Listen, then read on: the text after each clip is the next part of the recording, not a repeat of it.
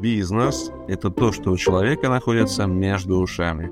Доброго времени суток, уважаемые друзья! С вами я, Вячеслав Ставицкий, «Бизнес и жизнь» с Владимиром Турманом. И сегодня мы будем снова взламывать эту реальность, потому что НЛП, оно про моделирование, про то, как взять опыт того, как одни люди умеют это делать и применить э, в своей жизни. Поэтому обязательно задавайте вопросы в нашем закрытом чате, потому что это самое ценное – получить ответы на именно, именно ваши вопросы.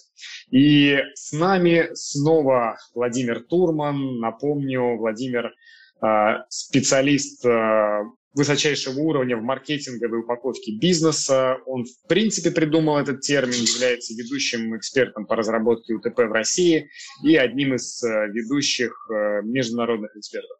А, Владимир, а, недавно на в Нью-Йорке на центральной площади Манхэттена на Таймс-сквер появилась реклама из России пора возвращаться домой. Написано изображение на русском языке. Давай поднимем э, эту тему, э, потому что ты уже сам обозначал, что твоя миссия сделать Россию снова одной из самых богатых стран в мире, какой она была на рубеже 19-20 веков.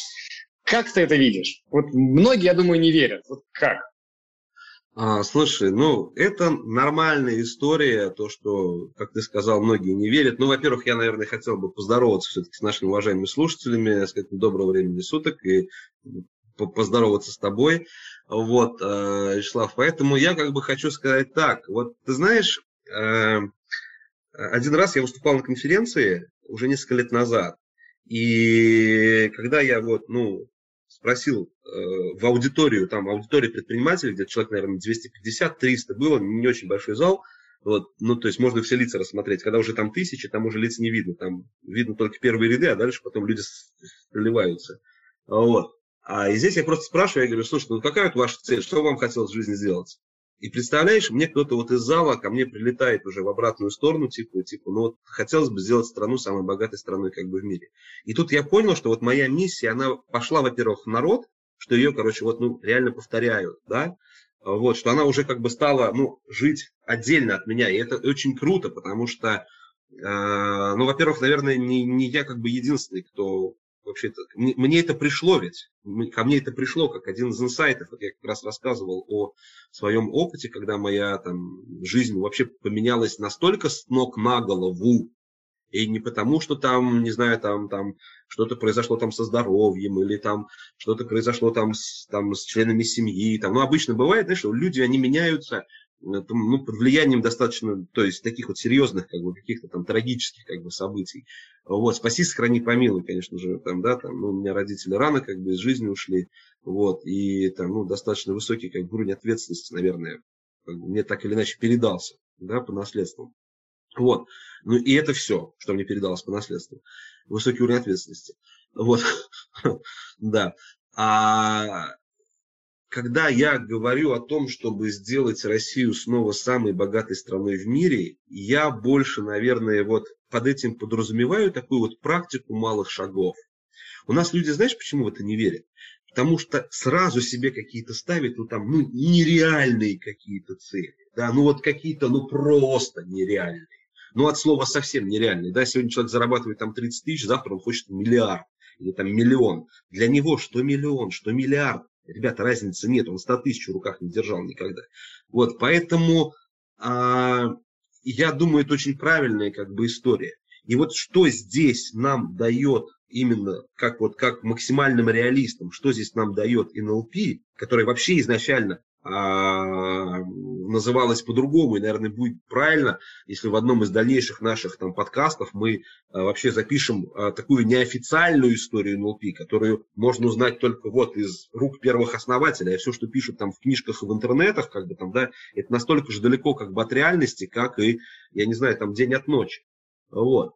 И вот с этой как бы точки зрения НЛП нам дает совершенно уникальный набор инструментов. Я изучал разные отрасли психологии. Да, ну, конечно же, там мое первое там, образование юридическое, дальше достаточно большое как бы было количество всевозможных там тренингов, там, и как бы это больше самообразование, конечно же, да, вот. А, но я не видел, я не знаю до сих пор а, абсолютно не манипулятивного инструмента. НЛП говорит, что это манипуляции. Ничего даже близко похожего с реальностью это не имеет. а НЛП – это модель процесса. Я понимаю, что сейчас достаточно трудно понять, допустим, слушателю неподготовленному, что такое модель процесса или модель содержания. Вот. Но любое содержание манипулятивно. НЛП, например, организовано таким образом, что предъявляет высочайшие требования к профессиональным и личным качествам тренера. И, ну, так уж я говорю, зашел разговор, я расскажу тебе коротко об одном, наверное, из моих самых э, жестких э, тренингов, тренеров, которые я проходил в 2007 году, когда в аудитории собралась э, такая профессиональная тусовка таких ну, очень сильных нелперов. Это были руководители там, тренинговых центров, действующие тренера, соответственно. То есть ниже уровня NLP мастер, то есть вот есть вот NLP практики, соответственно, которые вот ты тоже как бы проходил, да, соответственно. Дальше следующий уровень NLP мастер, потом идут, короче, там тренера различных там, ну, как бы курсов. Первый там тренерский, это тренер воркшопов, потом пошел тренер курса практик, потом пошел тренер курса мастер, потом тренинг тренеров, и вот потом мастер-тренер, соответственно. Вот такая иерархия. Вот, ну, как бы, но вот чтобы ты понимал, что такое уровень а, НЛП мастера, то вот, ну, скажем так, за, за рубежом вот это вот MA NLP, Master of Art, как пишет, да, Master of Art, то есть мастер искусства нейролингвистического, то есть это приравнивается к доктору философии, вот, чтобы ты понимал, то есть это PhD, а, доктор философии. Вот.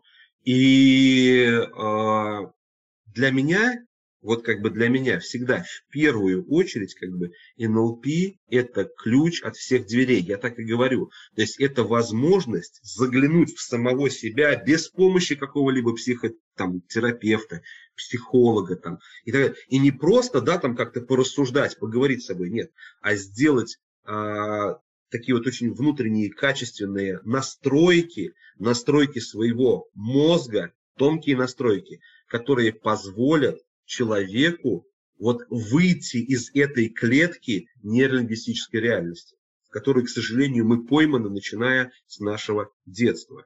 В основном где-то, наверное, структура личности формируется до трех лет. Я сам молодой отец, я это сейчас наблюдаю, то есть моя доченька через это как бы проходит, у моего сына как бы тоже это все еще как бы впереди. Э, с Божьей помощью, я надеюсь. Вот. И поэтому вот эта вот структура как бы личности, которая сформировалась до трех лет, как правило, она и отвечает дальше за все. Это и есть наша нейролингвистическая структура личности, ядра как бы личности, которая отвечает на все вопросы. Можно, не можно, нельзя, нельзя, хочу, не хочу, должен, обязан, там, ну и так далее, и так далее, и так далее. Конечно, определяет те результаты, которые как бы мы в жизни как бы получаем. Поэтому вот отвечая как бы на вопрос, как это можно реализовать все-таки, ты знаешь, я вот как бы я являюсь, во-первых, последователем срединного пути, раз, я себе стараюсь ничего не запрещать, но я сто процентов знаю, что есть вещи, которые мне не полезны, или те вещи, которые мне деструктивны. Вот. Точно так же и НЛП. И НЛП нас ни от чего не, как называется, ничего не запрещает, ничего не отрезает. Как бы. НЛП это не хирургия, да, вот тоже как бы Джон любит говорить. То есть НЛП это не хирургия, соответственно. То есть у нас появляются выборы. И вот человек, он очень, э, и его подсознание или сверхсознание, как тоже вот, ну, достаточно часто как бы я употребляю этот термин, потому что намного мудрее. Сверхсознание намного мудрее, чем сознание. Вот. Оно, когда видит более такой, ну, скажем так, легкий, экологичный, безопасный способ э, достижения какой-либо цели, оно, конечно же, выберет всегда его. Проблема в том, что вот в этих индивидуальных клетках сознания нашего, в которых мы живем, соответственно, зачастую человек не видит для себя выхода, не видит выбора. Поэтому, смотри, а, для того, чтобы понимать, как глобально влиять на те процессы те события, которые происходят в том числе и в нашей стране, нужно сначала разобраться с самим собой. Поэтому дорога в тысячу ли начинается с первого шага, а путь к изменению реальности начинается с работы над собой. Да, Владимир, э, очень круто. У меня уже появилось очень много мыслей по поводу нашего следующего подкаста. Друзья, задавайте ваши вопросы в нашем закрытом чате, что именно вас волнует, интересует больше всего и мы обязательно будем смотреть в эту сторону. Владимир, благодарю тебя за твое время, знаю, насколько сложно тебе было его найти. Спасибо.